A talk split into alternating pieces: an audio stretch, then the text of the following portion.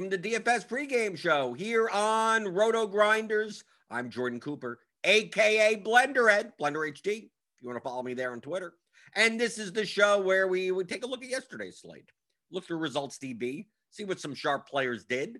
We review it a bit, take maybe take a, a sneak peek at uh, today's slate. Uh, we, we, got a big one today, to, tonight uh, on, on the uh, MLB docket, and answer your DFS strategy questions. As always, I see you guys in the YouTube chat. Suki Singh, oh, he gets seven minutes early. That he was late yesterday, but now he's he's early. Eric Hillpole, Jerome Lewis, Doug Montgomery, real life pitcher. Julian Wilson, card fan, Daniel Hutchins, and Alex Santis here. Got everyone. Hit that thumbs up button on your way in the door, right? Give me those stummy thumbs. Helps us out. Uh, hit the subscribe button if you're new. Hit the notification bell to know when we go live here on this channel yesterday. Yesterday, the question was, what did did you take a chance on the Padres Braves game? Okay, Prod, they, if you look, took a look at the weather, they could have probably fit the entire game in before it rained. Right, it ended. They start once they started delayed, like you couldn't play anymore. Right, we had Roth on crunch time it's like this game did two to two and a half hours of no rain, and then then there's trouble. Then then there's trouble down the line. But uh, if they want to get this game, they want to get at least you know official game in. Like if they start at, at you know the normal time seven seven twenty whatever it was, that it should be fine enough that to play Darvish, right?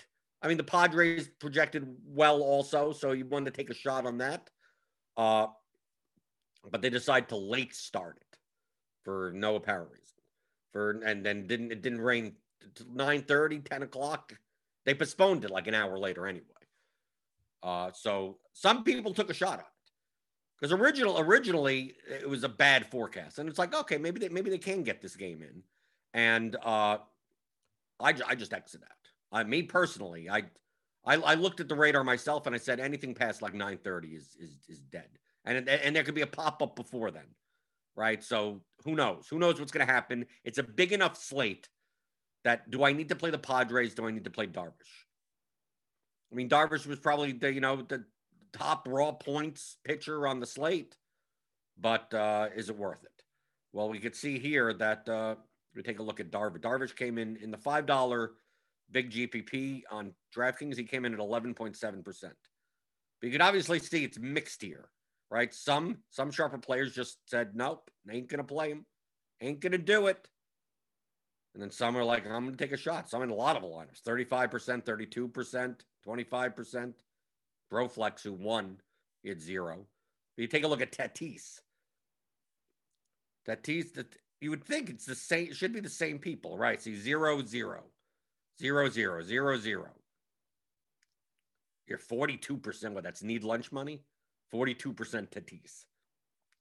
But it's weird for me to see like Broflex have zero Darvish, yet still have Tatis, yet still have Padres stacks. Well, I guess so. Maybe you take a shot on a couple of them on the pond for the hitters.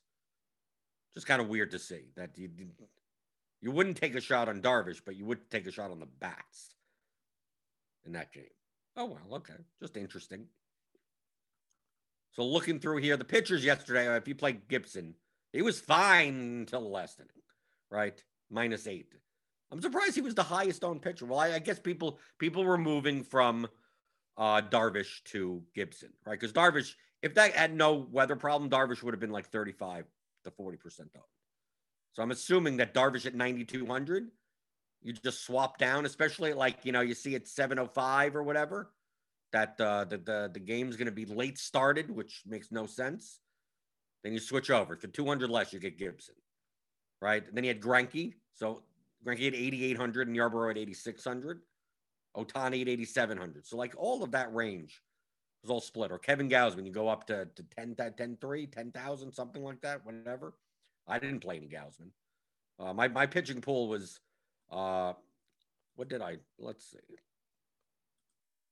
played a lot of Cole Irvin, right? I played Caleb Smith, basically Caleb Smith and Cole Irvin.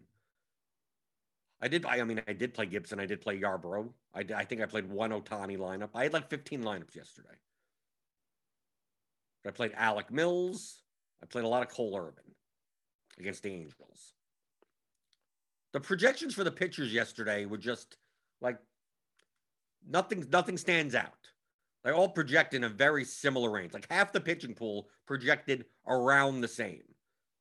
So my attitude was is that you know you could play Alec Mills, Cole Irvin, Caleb Smith, like any of these. Like they, Yarbrough, Yarbrough was the in the bat was the top projected pitcher, which I mean he's not much of a strikeout pitcher. So if he gets into trouble, it's hard for him to hard for him to make up ground, and that's what happened. So I had Yarbrough, but I mean I had Yarbrough Smith, you know Gibson Irvin, you know like stuff like that. Greinke in a lineup or two.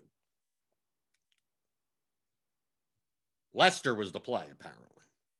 He does this once in a blue moon. Or Spenser Watkins against Tampa Bay. But I viewed the Lester situation as a high variance situation. Lester didn't project that badly uh, in the bat. I mean, he was only 6,300. So how, how, much does he have to project? The ball because and the Marlins and Lester sucks and the Marlins suck. And the Marlins were trotting out a lineup without Cooper, without Marte, without Chisholm. So a weaker Marlins lineup. But I mean, Jon Lester sucks also. So Miami projected well and Lester projected well. And in those situations, that's a, that's a high variance situation. Typically, the range of outcomes is going to be much wider, which means more likely that one or the other does well. Either Lester goes out and what he did and, you know, pitch, you know, what, eight strikeouts or whatever, whatever he had, or the Marlins come out and, you know, eight to 10 runs. But yesterday, there were ton, tons of, tons of offense yesterday. I I great lineup. I mean, my my my my 250 lineup, my ball four special. I play one entry. I don't play the four entry max. Like I had a lot of Mets, Met, Red Sox, Mets. Those are my top two stacks. And you figure the the, the Reds, the, the the Red Sox put up 13 runs, and the Mets put up 15 runs, and it's still nowhere close. Still not, still nowhere close, right? Still still didn't get there. Well, Bogaerts, I know, team scores 13 runs and goes 0 for 5. Right in the middle of it at shortstop, especially when Trea Turner goes nuts. Because the Nationals put up 18 runs, right? The Tigers put up 15 runs. So many teams put up a lot of runs. I mean, the Reds put up runs also, right? They put up 10 runs. It was a 15 to 10 game? But I mean, based on the ownership in in in, in single in a in a small field, I mean not single entry, but close to it. I mean, I, I love this Boston ownership. Right? Duran seven, Renfroe two, Martinez four, Bogaerts seven, Devers eleven. And I like Duran because a lot of people are playing Tyler Naquin at 2,500. So it's a very similar price point. I mean, Naquin did well also. Same for Renfroe, right? He had a grand slam. Like this, this looks like a lineup that should win. Obviously, Yarbrough, you get I got screwed there. But I mean, 67th place, it comes nowhere near. I mean, the winner in a 400, it was Duke Dog 71. The Cincinnati stack one, two, three, four. Two Washington, one Boston, one Miami. Okay, kind of a messy lineup, but whatever. But I mean, you could have won with the Cincinnati stack, and then but you had Soto. Yeah, that, that that's what you need. Soto's 43 points. Sandy Leon comes in and gives gives up a home run. I get it. I didn't play any Washington yesterday. They were they were on my short list, but I, I didn't get to it. Yesterday I played uh Boston, Mets, who else? Houston, I mean, they didn't do anything, but they to me they were underowned. We take a look at Alvarez. Oh, he's not a pitcher. Let's go to. I mean, yeah, wow, he actually was ten percent owned in the, the five dollar. He's lower owned in, in some of the, the, the medium one. Alvarez, Altuve, yeah, four nine percent owned. Correa, six percent owned. So I was playing Houston, like three man Houston, not not not five man Houston. And then I was playing some leverage. I played a Pittsburgh lineup against Caleb Smith. figuring Caleb Smith would be owned enough. I played a Detroit stack against Gibson. I played a Baltimore stack against Yarbrough. Now, all those stacks, I mean, like those teams did, the Tigers did well. The Orioles, I mean, the Orioles did well, but I mean, when the Nationals put up 18 runs and the Red Sox put up 13 runs with five home runs, right? The Mets had the Mets have five home runs and they have 15 runs. Like, who cares? Baltimore scoring what, six or seven runs? Who cares? Doesn't matter. Doesn't matter anymore. I mean, I thought Cincinnati was overowned. Didn't mean I didn't play him. I had a Cincinnati lineup. But I mean, if you take a look, Winker at 23, Naquin at 14, Tyler Stephenson at 15, Suarez at 12. To me, they weren't even the top stack in the bat. They weren't even the top stack on the slate, projected wise. The Mets were. And you can see here, Brick. Brick had a lot of Mets. He, he played a lot, ton of Mets in 150 lineups. Conforto, two home runs. But he also took shots on Tatis, right? JD Davis, 30%, McNeil, 36%. I mean, the Red Sox were owned, right? It's not like they were under owned. It was it was not like they were it's not like they would they I mean there was like no one had them. But I think Toronto was overowned yesterday. Right, we take a look at Bichette. Where's Vlad? Vlad's somewhere here. Yeah, here, 16 16%. He was like 6,300. People playing two cheap pitchers or whatever. Yeah, not much. Most most of these tilapia, sure, 20%. Not much Toronto. Right, Kole Calhoun, I didn't have any of.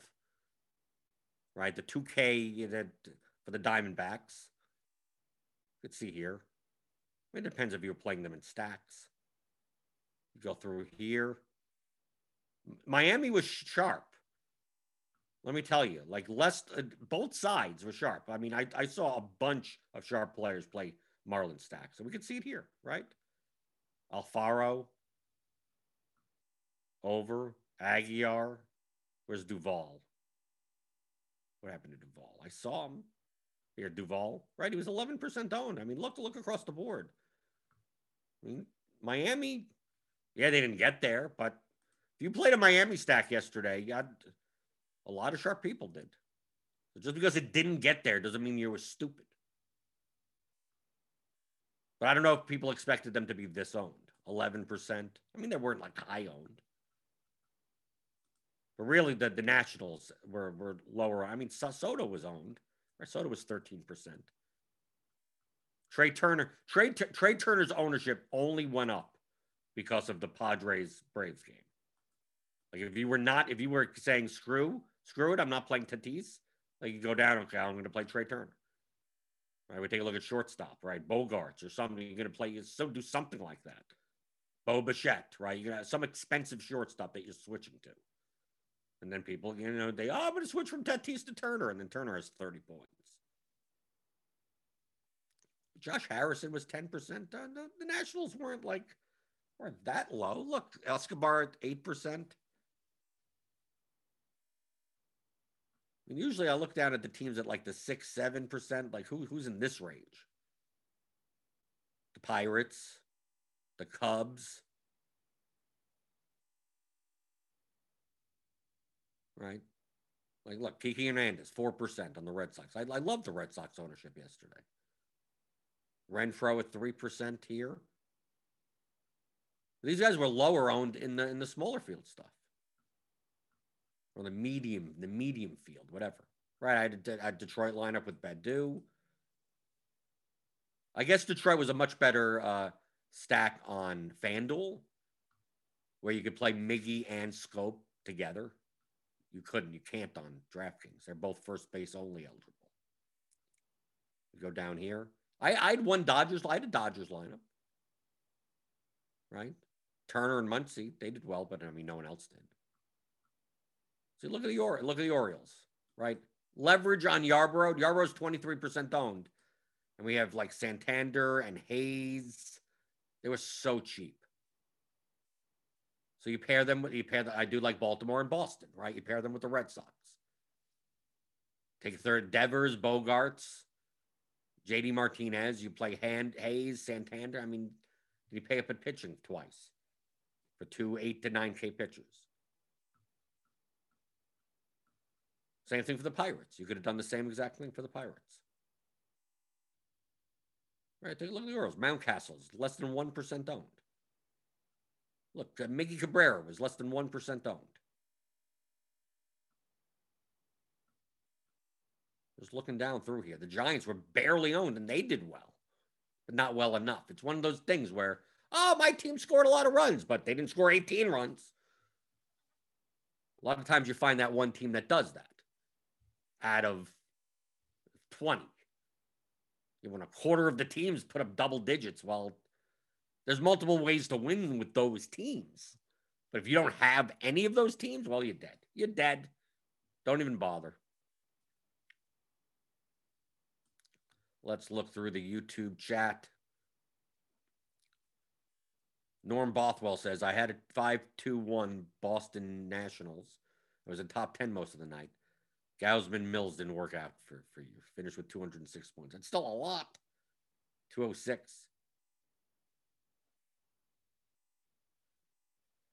Uh, Uncrabby Cabby. Hey, Jordan, do you use the Team Smash tool as part of your process? If, if so, what's your plan of attack? You're talking about, uh, I don't even know if this is up. I've discussed this before, obviously. I've discussed everything before. Let's go to I don't think we have it up for today yet. Right? Does this uh, DraftKings stack leverage team smash percentage? That's what you're talking about.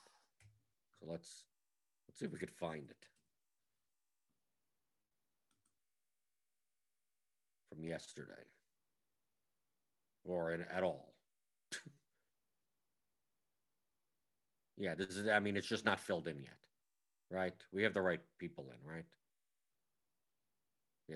Trevor Williams is pitching. Yeah, okay. So this obviously doesn't have owners. This is not updated or whatever. Okay. I've talked about this before. Where are we going? Okay. What this tool is, this is for DraftKings. Now there's a FanDuel version, there's a whatever, there's every version. This smash percentage is here. Using a simulation of 10,000 trials, our plate IQ projections determine the percent of time the team will smash the slate by finishing as the top option. So the top stack. So it's going to be the top stack. You can compare that to a team's expected ownership and percentage to finish as a top overall value on the slate to make exposure decisions. Okay. So this is the percentage of the time that a four or five man stack of this team is the top st- is the highest performing stack in points based on 10,000 plus trials using the plate IQ projections.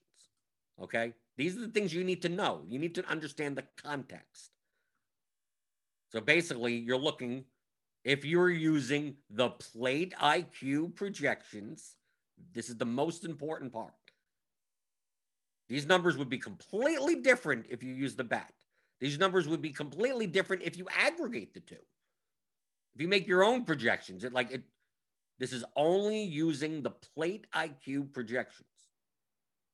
So based on the plate IQ projections, today the Red Sox, I, I mean, I don't even know, I don't even know if this is calculated, let alone accurate. 10%, you know, smash percent, top stack would be 10%. 10% for the Toronto, 8% for Houston. And then you'd look at the aggregate ownership, the average ownership of that four or five man stack next to it. Right? So you're looking, let's say Houston is going to be 8.8% smash percentage, but they're only going to be owned at 4%. That's positive leverage. Let's say Boston is the highest, you know, 10.57%, but they're going to be owned at 16%. That's negative leverage. Doesn't mean you don't play Boston. No. Just means that they're over owned. You may look down here and you go, oh, the Diamondbacks, they have a 1% chance of being the top stack, and they're going to be owned at a half a percent. They're under owned. Yeah, they're also they're they're also only a 1% chance of being the top stack. So, you know, I'm not going to just start jamming in Diamondbacks into all my lineups. You have to look for a mix between they have a good chance of being the top stack as well as being under owned for their probability. But this is using the plate IQ projections.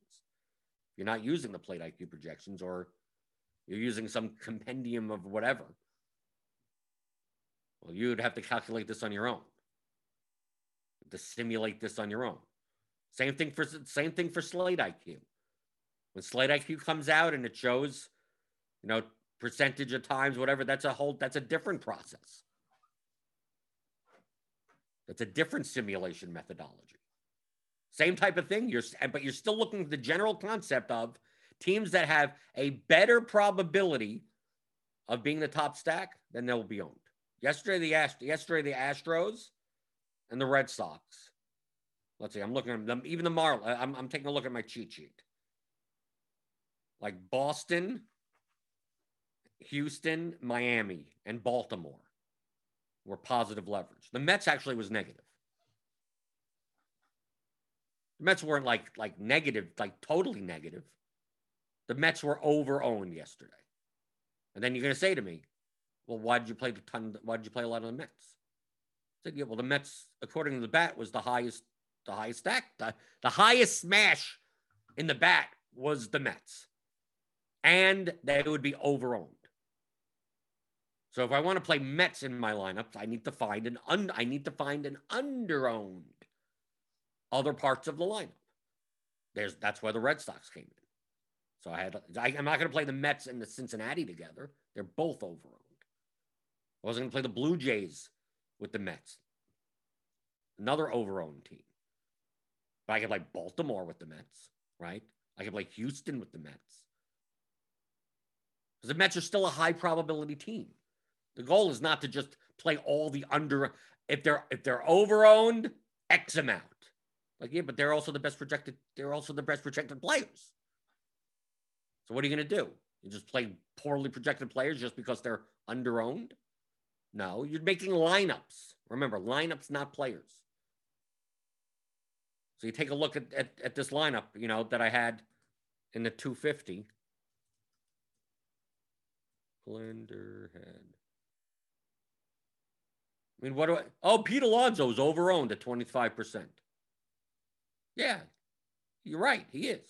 McNeil is 15%. That was all. He was overowned. Yeah, but I'm playing 2% uh, Renfroe and 7% Duran and 4% Martina. What what do I care? Boston was what's give I'm getting the leverage with Boston. I'm playing a chalky pitcher combination because it's a small field. It's a 450 person contest. What more do I need? I could play Mets in this lineup. If I wanted to, let's say I wanted to play Mets and the Reds, which is too chalky, then I would be playing like weird pitchers to make it to make up the difference leverage wise. So people think too much on, well, I'm going to look at the top stat. How did you play this team that was overowned? Well, you're not just playing a team. Take a take a look at this lineup. One, two, the three, four, five. Like, if you play a five man stack, I know that this is I'm I'm going to do simple math for you people. Okay. When you select a team on DraftKings, you're like, I'm going to stack this team with five people, right? Does the lineup end there? Does it end? Am I just stacking Devers, Bogaerts, Martinez, Renfroe, Duran, and submitting my lineup and going, that's it? No, there's other, there's five other guys in the lineup. So even though you're stacking five guys, that's only half your lineup. So if you want to stay, if you, you want to play the highest projected over own team, if you want, sure with five of them, sure, you still have half the lineup to get the leverage you need for the contest that you're in. All positive and negative leverage are is to guide you on how to build the full lineups together.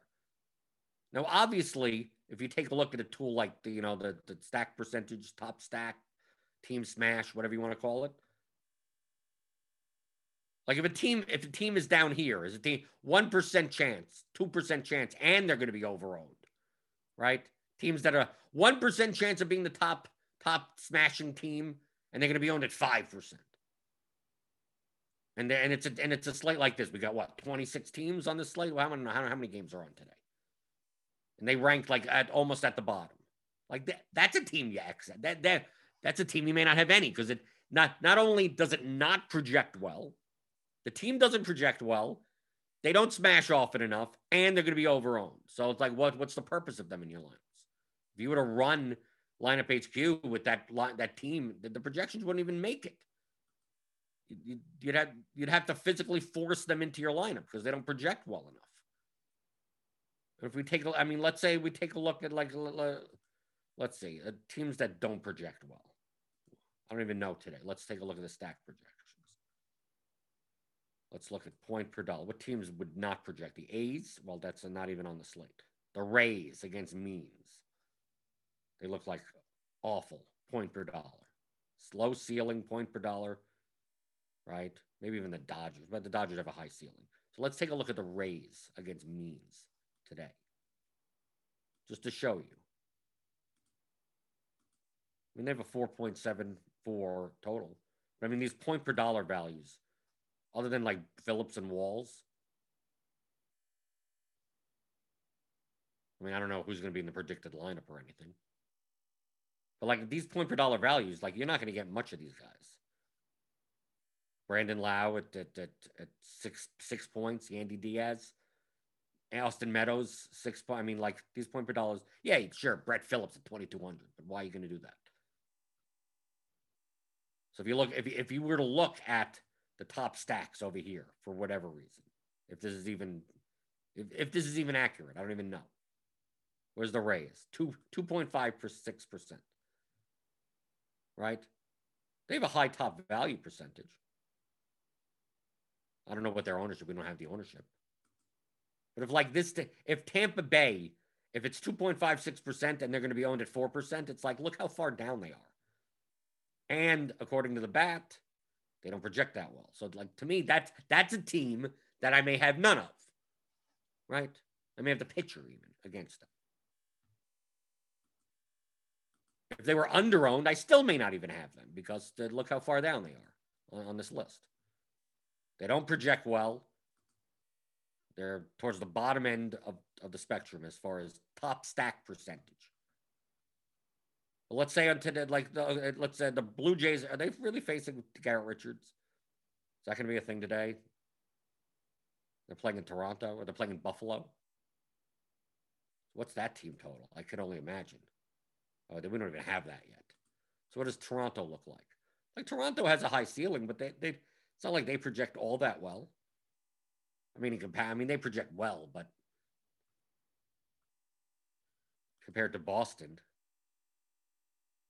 Boston Boston point per dollar wise is a much better team, but they also may be higher owned. So does that mean you can't play Jarren Duran? You can't play no. Just means if you play if, if Boston the Red Sox are going to be chalk, they're going to be higher owned, but they still they I mean they still. We take a look at Boston for a ceiling, right towards the top. Here we go in the bat, ninety five. Right. And if they're going to be owned, like I don't mind. I don't mind. Well, because they're a high projected stack and they have a top stack, whatever percentage. Right? Colorado, we have Colorado and Seattle. Oh, two horrible teams playing in Coors, right? They're playing in Coors, right? Maybe they go over owned. Maybe these teams go over owned 3.8, 3.42. I don't even know if this is accurate. Like I said, I had to Google this in order to find the right page to even get to before it gets published. It's not even published. But that's but that that's the concept. Don't worry about people want want the easy button numbers. Like, oh, well, what numbers would say to play what? Like, no, you need understand the concept. The whole concept that you're looking to do is to play high projected lineups that have lower ownership. Obviously, in baseball, you probably correlated as well to mostly. That's that's the goal. The goal is not to play the highest projected lineups. Highest projected. You want to play lineups that have a higher probability of winning compared to what they'll be on. That's it. That's it. End of story. Now, if the top lineup is 120 points, and you're like, well, I'm going to play a lineup that's projected 50 points lower. Well, hopefully not, not at the same ownership, you wouldn't. What would be the point of that? So that's your goal. That's what I show every morning here. How do you build lineups that have a higher probability than the chance that that versus the ownership of the field? Lineups, not players, lineups. So that's why we look through what the lineup constructions are when we look at good players. That's why I go and I see how, how did like Broflex, he won, right? Of course he's playing 150 lines, so whatever. Washington, Washington, Washington, Washington, five man Washington, Jon Lester at 2%, Pete Alonso, Michael Conforto, and Justin Turner 2% with a home run. 5 2 1. What's there's nothing wrong with this lineup. What's and look, we look at we have lineups that have double digit owned players. Pete Alonso. But Jon basically Jon Lester and Justin Turner at third base and Tres Barrera at catcher. Like they made the lineup. There you go. Washington, five man Washington. This, is, this isn't a hard lineup to put together. It isn't a hard lineup. And look, it leaves 2,500 on the table. Look at that. Now, a lot of this could have been, could have been due to the fact that that this could have this could have been a Padres lineup. Who knows? He could have the late swap, right? Oh, I'm gonna have to play a planet plan, and then could didn't get it. Right? We take a look at Al hits Pat. Right? Washington, Washington, Washington. Boston before 3 1 with Ohtani and Yarbrough. Oh, he lost by two points, of one and a half points with, with Yarbrough. If he would have just played pretty much anyone else, other than Gibson, he could have won. All double digits right here. Brick 75. Basically, he's a 5 3 right? Five Mets, three Nationals, and John Lester. That's the only way it fits. Even with Luis Guillorme at uh, one uh, These aren't these aren't complicated lineups. These are lineups you could have easily came up with before the, easily. Well, why did they pick this team? And they're not picking teams. They're playing lineups. I can repeat it till I'm blue in the face. We take a look at ownership. It's not like it's not like like look. Well, he played tons of Broflex played tons of Reds. He played 16% Vlad Guerrero, right? He still played, you know, uh, he played Marlins, plenty of Marlins lineups. Here's a Semien in Blue Jays lineups. Pairing them together. I mean, how much, like Guillorme, he had him in what? Three lineups? This is three lineups because he was playing Met stacks. What made him play that? Nothing. What made him play Lester? He was 6,300. He didn't project that badly. In order to fit in expensive stacks, you're going to need cheap pitchers. Lester was 6,300. Irvin was what? Six? Uh, no, Irvin was 7,800. Mills was 6,700. And Mize was 6,600 I thought those were the options in there. But if you wanted to do something like Smith and Lester, that, that's what you had to do in order to fit those batters in. And with the fact that yes, on yesterday's slate, the pitching projections were very close to one another. You did not have to spend up on pitching based on the projections. Now, can you build lineups and just like, oh, well, the highest projected, the highest projected guy is Greinke in this spot, and I have 8,800 left, and yeah, then that's what fits. That's what fits in that spot. But you need to be viewing the whole lineup. You're not gonna. You didn't see me yesterday with any the Mets, Red Sox, uh, Mets, uh, uh, Cincinnati lineups, or Tampa Bay was owned. Like I didn't play like Tampa. I'm not playing two chalky teams together. Two neg, not chalky. Poor, poor choice of words. Two negative leverage teams together. And if I am, I gotta play. I gotta play weird pitchers. I'm gonna do that. looking through the YouTube chat. March Mimic, Jordan, how do you get more diversification with pitchers to gain leverage? Even when I reduce exposure, it keeps giving me chalk pitchers. Well, then lower it. Pick the pitchers you want and give them a minimum exposure. What's it's not that complicated. Maybe you want chalk. Maybe you're building lineups that are so contrarian hitters. Why wouldn't you want the highest projected pitchers? I don't mind that. That makes sense in those lineups.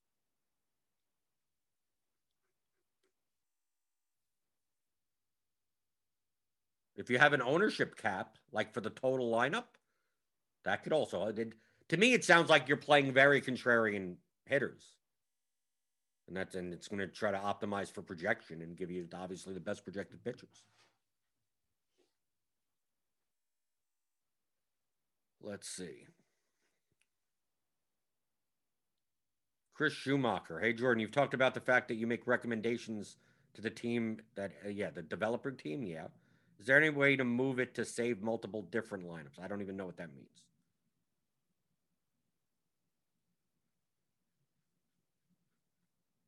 Oh, so okay, to have multiple sets. So there's no just there's not one there's not just one saved lineup section. Right? So like if I if I just clicked here, I can I'm just I'm just what what am I doing? You're talking about the saved lineups because there's only one saved lineup section. So if I were to build whatever, I'm just clicking through. Right? These saved lineups, right? It's like I want to save this lineup and that lineup. Right? And there. But I now I want to save a different set and have a second save lineup set. To me, if you're going to do that, I've done something like that before. You just do it with builds. Like get to the build that you want. I do this like like yesterday. A perfect example yesterday. I mean, I didn't do it because I was multi-entering. Like yesterday, I thought a good idea would have been if you're playing like 100 entry, if you're playing a lot and you're using lineup HQ, you you make 150 set with the San Diego Atlanta game in, and one without it, and have you could rename the build as could be the the one with it in and the one with it out. So you build with them in, and then you X them out, and you build with them out, and then now you have now you have two CSVs for that. So you could do that with the different builds. I mean, you could build, you could. It saves the second build here. But what you would want is different lineup saves. Well, if you're going to be using it for a CSV anyway, I've done it before, but I just use it with the build one, build two, build three, build whatever. And just pull out the lineups from those. If anything, delete you could delete the lineups, right? Build two. It's like, oh, I, I only want I only want these three lineups. Well, then just delete the other ones, right? Let's say let's say I want the top five lineups here. One, two, three, four, five right? I go here, delete all lineups below, right? Delete all lineups below, right? And there you go. You're down to five. And then you save that and go, okay, you don't need the save lineup section. You're just like build two is my is my five lineups of glory or whatever. I don't know. Call it whatever you want. Right, whatever, whatever you want to call it. You do it that way. You could do it that way. Do enough people save multiple sets of lineups that you would need a section like that? I'm not sure. But I see where you're going. I think there's more I think there's there's I think there's better ways of doing it. Personally.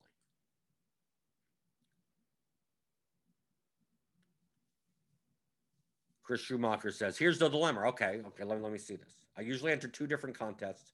One has 150 max and one has a 25 max. I grind many different lineups and save some from this grind and some from that grind until I hit 150. From that 150, I like to specifically call another 25. Yeah, but you're not you don't have to save the 150. The 150 is in your build. I'm never using, I, I don't know about you, I don't use the save lineup section often. You could use the save lineups for your 25 if you want, if you want to do that. Do you understand what I'm saying? Like you're building right in here. If I'm building 150 lineups, I'll build 100 lineups. I'm gener- generating this multiple times. So I'm building this just to, just as an example, right? I'm I'm oh I'm tweaking. I'm tweaking. Okay, build four. I'm getting too much of this guy. I'm building again, right? I'm moving this around. I'm creating a group. I'm like, I'm getting too much of that and whatever I'm doing. I'm doing this a whole bunch of times. Obviously, I'm stimulating me doing it, right? Until I get to like build seven. It's like two minutes before lock. It's like, okay, this all looks good. Well, then I'm uploading build set, right? I delete, delete all the other builds. And there you go. My final build of 100 and whatever. And that's what I'm that's what my 150 would be. Then if you're like, oh, I want to take out of this and make 25, well then just do it again and make another build. You don't have to save this build. You know, I don't have to save all these lineups. Like what would I do here? Save this and all lineups below, right? You could do that. Right? It saves all 35 of these lineups. Like, why do I have to do that? I already have them in this build. I could already export this 35. I could already, these are already my saved 35 lineups as it is. So why do I need them? Why do I need them in the save lineup section? I don't, right? I go to the save lineup section. It's, it, it's exactly the same. It looks exactly the same. Unsave all lineups below. Right? I could take them out. Right. But it's still, I still have the save 35 lineups. Right. So now that you're done with your whatever build, now you want to do your 25? Well, then then start start over. And you already have it here. It's already it's already here. You don't you don't have to do anything in the save lineup section. That's why I was wondering why you'd need multiple save lineup sections.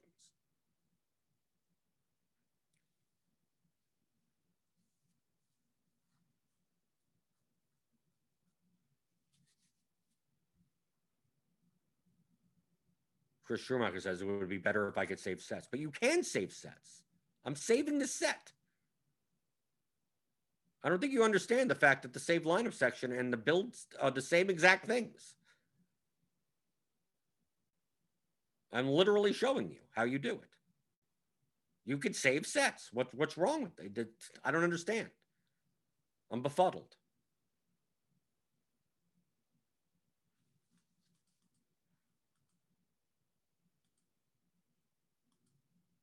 Right?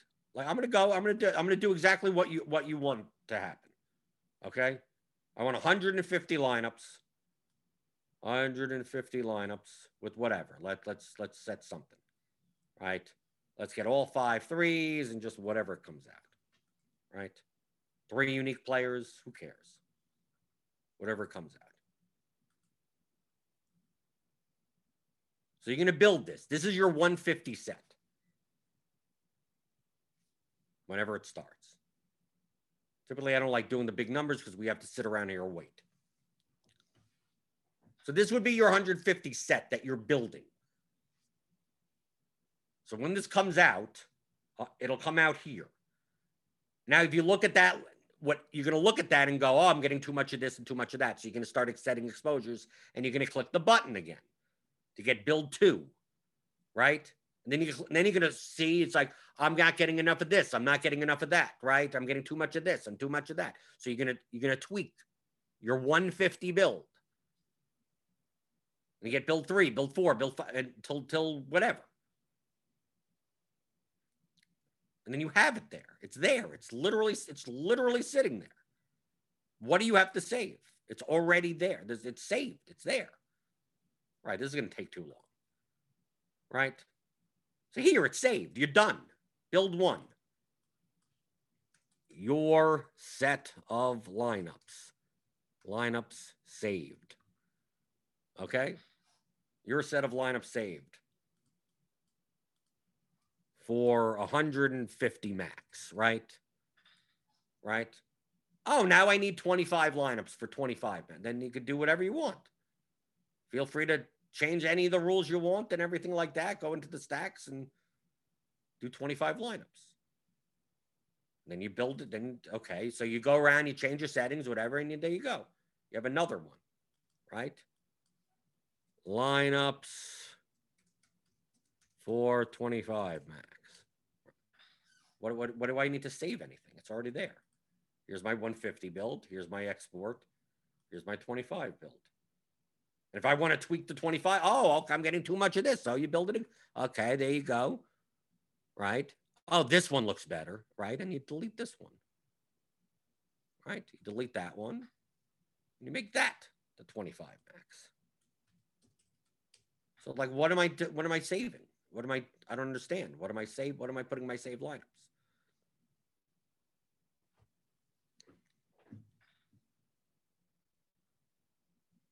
I mean, you're not doing 150 max by picking them out one by one. I wouldn't do that.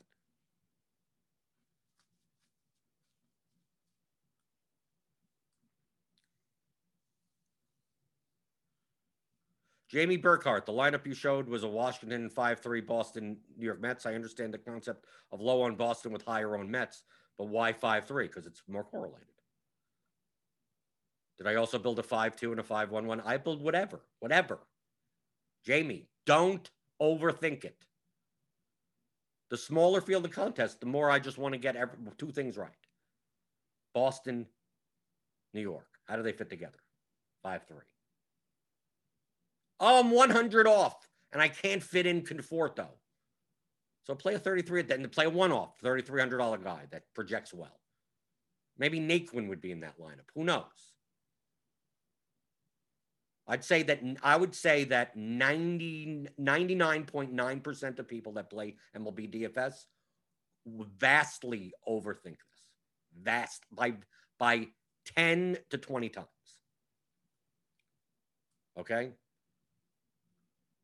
Why 5 3 versus 5 2 and 5 1? Why not? That could have been a 4 3 1 lineup. Now, in smaller field contests, I want to, re- I, I don't need the nut score. I don't need the highest score possible. I want to get as little amount of things right as possible, right? Together. I don't have to pick three one offs. So if I could mix two teams together, there you go. If the, if the Red Sox and the Mets do well, that lineup probably does well. Well, do you play Dom Smith or do you play Conforto? Whatever fits. I don't care. Why Nido and not Plawecki? Because he because Nido projected better and he fit there. That, that, that's the difference. Why did you not play Verdugo? Because I could have played Plawecki here, right? Saved the 600 because he was only 2,000 and then gone up from what? Yarbrough to Gibson, still have 200 and have Renfroe go up to Verdugo. Okay? It would have been the same lineup. Well, actually, no. I need to have another Met in here, right? This would be no right. Renfroe would turn into Conforto, right? So instead of night, instead of Alonso McNeil Nido, it would be Alonso McNeil Conforto in the Renfroe spot, Plawecki in the Nido spot, and Gibson in the Yarbrough spot. That lineup's what's wrong with that lineup? That lineup's fine also.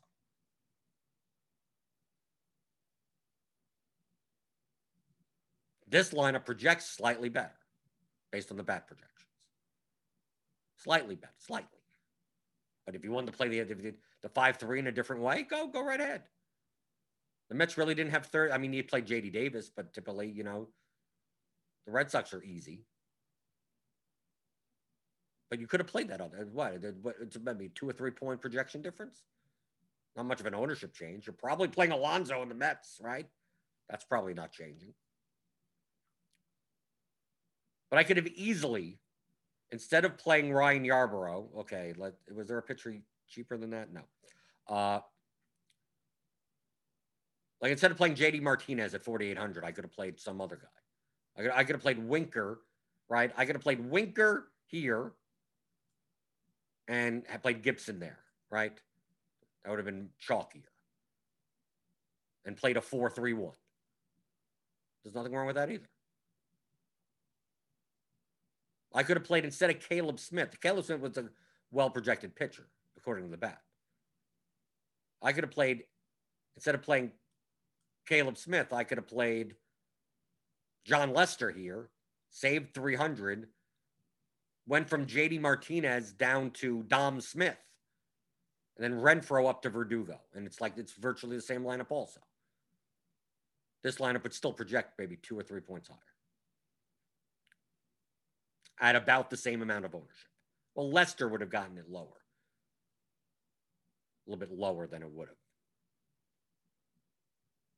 Well, how do and then I know the question is going to be. I could probably go through this. I could spend the next, I don't know, 10 to 12 hours on slight variations of this line. I could. I could just sit here on YouTube and show you exact Boston Mets lineups that are 5 2 1, 5 1 1 1, 5. I could show you tons of variations of this that are within like two or three points of each other. We spent 10 hours. We could, how many lines can we build? Probably 100, 100, just like this. And you go, well, how do you choose? Well, which one's the best one? I don't know. With the variance in baseball, obviously a lineup that's two or three points higher projected is, is going to be slightly better. Over a million slate sample size, sure. Now, do I want to play one that's 20 points lower projected? No. Do I want to play one that's a million percent owned? No. But anything in the middle, sure. And you could have picked, I, I could have made a hundred of these types of lineups, exact like 1v1s. Well, like we're talking about like instead of instead of JD Martinez or instead of Renfroe, like I'm playing Kiki Hernandez here, and then I'm going down and I'm playing, you know, Cole Irvin, right? Or I'm going from Nido down to Plawecki and then Yarbrough up to Ohtani, right? I mean, look how many combinations could we make with just the Mets and the Red Sox together. And they'll all be fairly, fairly close to each other. If you were to close your eyes, if you if you made hundred lineups, and you just close your eyes and and just went to random.org I just went to this and I made 100 lineups and I had to, I could only choose one, right? I made 100, 100 Mets Red Sox lineups that all project within like three points of each other, median wise, and they're all around the same ownership. I just list 100. I just go like this 97th. That's the one I play. Well, how do you choose? They're, they're, Pick whichever one you like. Close your eyes. The one that looks the best to you. Who knows? They're so close to each other. If you're sitting around for a half an hour thinking about this decision, you're you're thinking too much. That's what I mean. You're vast, vastly overthinking. Vastly to the point of stupidity. If I were to go go to lineup HQ today and build five three lineups of any team or five two ones or whatever, based on I, I could I could and I had to pick one. Like you're gonna find you're gonna find like between between a five point range in lineups and and 10 points in ownership, like you're gonna find hundreds upon hundreds of lineups. You can only play one. Well, make a choice. They're all gonna look different.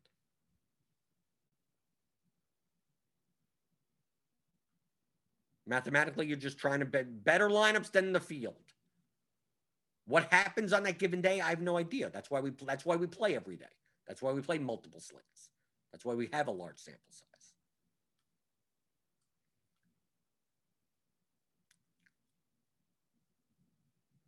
Uh,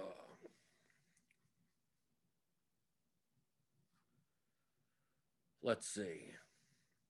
Grimble, can we save the settings for GPP build so when I clear it to build my cash lineup, I can go back to the setting I already have? Yes but you don't even have to. Like, you really need to watch the lineup HQ tutorials. If you want to build a cash lineup, just go like this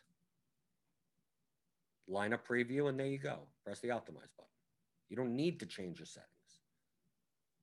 But obviously, in the build rules, you could save. You could save here. Update DK MLB defaults. So you could save your settings here. and then reload them for each site, DK MLB. But if you'd run in cash, to just run to use the sidebar. Right? I could build all the lineups I want here. Let's say, oh, I don't want I don't want this guy in my lineup. So X them out and then run it again. Right? Nola McClanahan, right? As of right now with the bat projections, Nola McClanahan, Raleigh, Aguilar, Hampson. I mean, it's already in there. I don't need I don't need any of this thing. Use the lineup preview in the sidebar. It disregards any of your settings. It's just a player pool and will give you the top projected median lineup, regardless. It's not that complicated. You don't need another. You don't need to save. You don't need to do anything.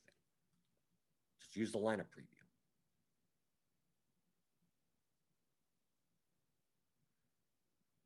Let's see. Do, do, do, do.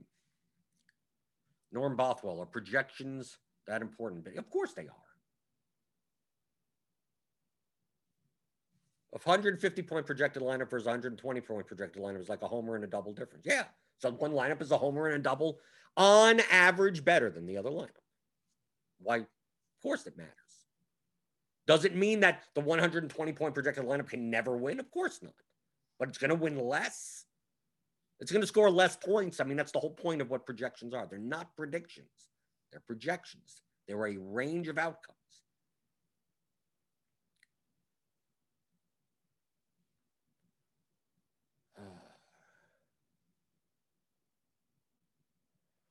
Ryan H, is it negative EV to play the pitchers from the same game in a single lineup? It's that, that it's not directly negative EV. Obviously, this this it's negatively correlated. They're gonna you're adding a small amount of negative correlation to the ceiling of your lineup. Because obviously only one pitcher can get the win. Obviously, neither pitcher could get the win, also. I mean, like neither, I mean, half the more than half the time, neither starting pitcher gets a decision at all. Okay, nearly half the time. The other half of the time, what then it's the win probability of the two teams, I guess. So you by playing the two pit two starting pitchers from the same game, you're limiting your ceiling on average by like a point or an and a half, maybe. Should you be doing well? It depends on the rest of your life. Like you, you still you're still not getting it. Lineups, not players. You're already getting tons of leverage in the rest of your lineup, and you have ceiling and in the rest of your line, and you're then giving up one and a half points of of 80th percentile range, not even the middle range, just the high range. Maybe it's still it's worth sure, then do it. Especially if one of the pitchers is like dramatically underpriced. It's like oh, I'm going to play two pitchers from the same. Okay, you could do it. It's it's about the lineups. It's not about the players. Would I already have a lineup that projects poorly and is high owned?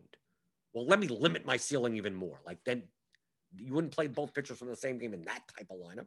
It's already bad enough as it is. And now you're adding even more negative correlation to it. No. So you have to think in terms of all the players in your lineup at once. Maybe there are some maybe there are some lineups that are fine with two pitchers from the same game. Maybe lineup maybe the lineups that are plenty of lineups that aren't. That you want you want to squeeze as much ceiling as you can out of it. So it's not a one do one or the other. It could be complete that the lineup with both pitchers from the same game could be massively plus EV. And, and a different lineup with the same exact two pitchers could be massively negatively because fortunately, you're not just playing two pitchers. And, and you're not, you're not, I'm not putting a Nolan McClanahan and ending there and just submitting my lineup. There's eight other guys in my lineup. You have to balance these things out. There are three levers projection, correlation, leverage. The balance was high projection. Okay, very high projection. No correlation, no, no leverage. I mean, that's that's that's a cash game line. The great median, big bulk in that center. Best shot at getting that median outcome, which is great for double ups, but not not very good for GPPs. Make min cash a lot. Man, you may get some min cashes. Then you have a then you have a lineup, tons of correlation. I'm five three, tons of leverage, right? You, the lever for the leverage goes up. Yeah, I, I got I got a five three with the two lowest owned stacks and the two lowest owned pitchers. The projection is garbage. I mean, the it, that lever is like in the floor. you have a lineup that projects so horrible. That lineup sucks, right? Oh, but I got all the leverage and I got all the. Yeah, but but the project. I mean, your your lineup projects for half the amount of points as anyone else's lineup. You would need some ridiculously outlier event for both these, all these things to happen. You might as well play parlays at that point. That with how how how infrequent it would happen. That it's not even worth it. Such a low projection. You're not even worth it to play. So it's not one or the other. It's about putting them together. And the larger the field of the contest, the more variance you want, the more you want to sac- you want to sacrifice projection. That lever starts coming down. The larger the field contest it is, and the more the correlation and the leverage levers go up. Smaller field contests, yeah, you're not gonna you're not gonna be cranking up the projection with no correlation to leverage, but you're not gonna be sacrificing that much, right? You're not gonna be sacrificing that many points because you don't need to. How much leverage do you need in a 400 person contest? 70,000? Okay, yeah, you, you're probably probably not going to play a cash lineup in that contest. Right? Uncorrelated, you know, just whatever, the best values and the two chalk pitchers. I mean, that you might as well throw your money away. In the long run, you oh, you may min cash, sure. You're not going to min cash often enough. So that that's the point. So all these questions, all these things, is this, is that, it's a well, what's the what does the lineup look like? And and it's quite possible. Actually, it's not only quite possible, it is likely that you could build 2,000, 3,000 lineups for today's slate that all have around the same expected value. They have different teams, different everything. I mean, they're completely different from one another. Yet if we simulate this slate out 10,000 times, that I made 2,000 lineups that all end up showing the same amount of value, profit, ROI. But, but I'm only playing 20. Which 20 should I play? Close your eyes and, and choose. That's when we come into diversification of like, they're all the same, well, about the same. Why do I want to play all of one player? Right? Because I'm just now my portfolio. Like I, I, I only have so many slates that I'm going to be playing. So once I find 2,000 lineups that all look different, that all have about the same expected value, I'm going to play 100 of them. Well, why would I play 100% Fernando Tatis? I mean, you could. Just that now you're increasing the variance of your portfolio. Which you could if you if you don't mind. If you don't mind swings like woo woo woo woo. If you don't mind the heavy swings, sure, you could do that. That's why the difference between like lineup strategy and diversification are two different things. You first have to find, you have to first have to build the lineups. And then you have to go and go, okay, now I'm playing 20 of them, like 20 plus EV lineups. If you're building 20 garbage lineups, who cares what your diversification is? Doesn't matter what you do. You're going to be unprofitable no matter what. That's the goal finding plus EV lineups. And it's quite possible that the differences between the lineups, the amount of variance there is in baseball, is there's not much difference. Yes, there's a difference when a lineup that, oh, this lineup projects at 120 and I'm playing a lineup that projects at 80. Yeah, that's a big difference. Or I'm playing, there's a lineup that has an ownership sum of 225%, and this one has an ownership sum of 80%. Yes, that's a big difference. But right in that the middle zone, I could probably like if this top lineup is 120, and let's say let's uh, with this even with the stacks, let's say we have the top stacked lineup, a five man stack, is 115 at a certain ownership. Five one one one. Well, you could probably find within the next five points tons of lineups. Five one one one. Those types of lineups that are at 115, you could probably find hundreds of them. That you don't have to send, but now you're going to find which ones are the which are the lower owned ones. Ah, plays many of those, but then you're also probably playing the same stack a million times. So it's like, oh, maybe I could find a lineup that's at 113 that is slightly different. It's like, oh, okay, I could play that one. Find one at 112. Are you looking for ones down at 70? Probably not. And the further you go down from 115 to 112 to 110 to 108 to 106, you, the ownership better go down with it. Because what would be the point of playing a lineup that is 105 point projected at 150 ownership sum when there's a lineup at 115 points with the same ownership sum. Uh, I'm gonna I'm just gonna sacrifice 10 points of projection for no reason, for no leverage. I'm not getting anything. So that's what you're doing. That's what DFS is. This is what it is. So the players like, oh, what's the plays? That's why I don't understand what what what plays could there be. You already have these numbers. The, your job is you just put the numbers together and in an order where you could put the put the numbers better than the other people that put the numbers better together. That's it. And stop thinking of, well, should I play 5-2-1 or 5-1-1-1 or 5 whichever whichever one would sometimes some 5-3 lineups are better than 5-2-1 lineups. Certain ones, not in general. On this slate, would you play on this slate? You could play anything you want. There's probably plenty of 4-3-1 lineups that are better than 5-3 lineups. But there are also tons of 4-3-1 lineups that aren't. There may be 3-2-2 lineups. There not may not be as many. There are probably some 3-2-2 lineups that are better, high projection, low ownership, enough correlation, not getting maximum correlation. That may be good to play also. So it's not you're not locking yourself into what what what's the best construction for today's slate. Well, it depends on the lineup.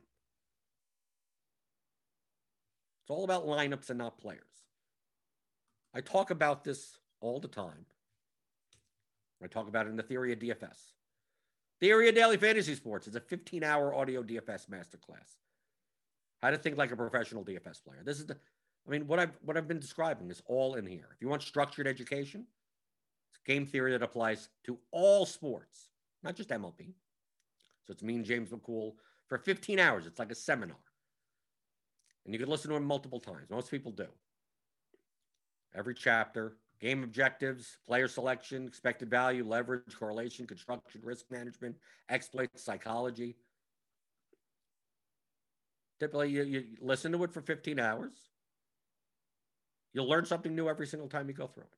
That this is how I learned how to play poker with the theory of poker from David Sklansky. You play, you read. You play, you read. You play, you read. You pick up things. Oh, maybe I'm not doing this enough. Maybe I'm not doing that. Or maybe you don't you listen to it first time it's like i don't even understand half of this but then you play a little and you go oh okay now i think i know what you're talking right and then you see it you start seeing it in your play and finally when it clicks you'll feel you'll once it clicks you'll feel like uh what are all these people asking the stupidest questions for right that's what that's what you'll watch you'll watch shows and RotoGrinders and go why are people even why why why do 2v2s exist so just just add the numbers together and just put them. There you go.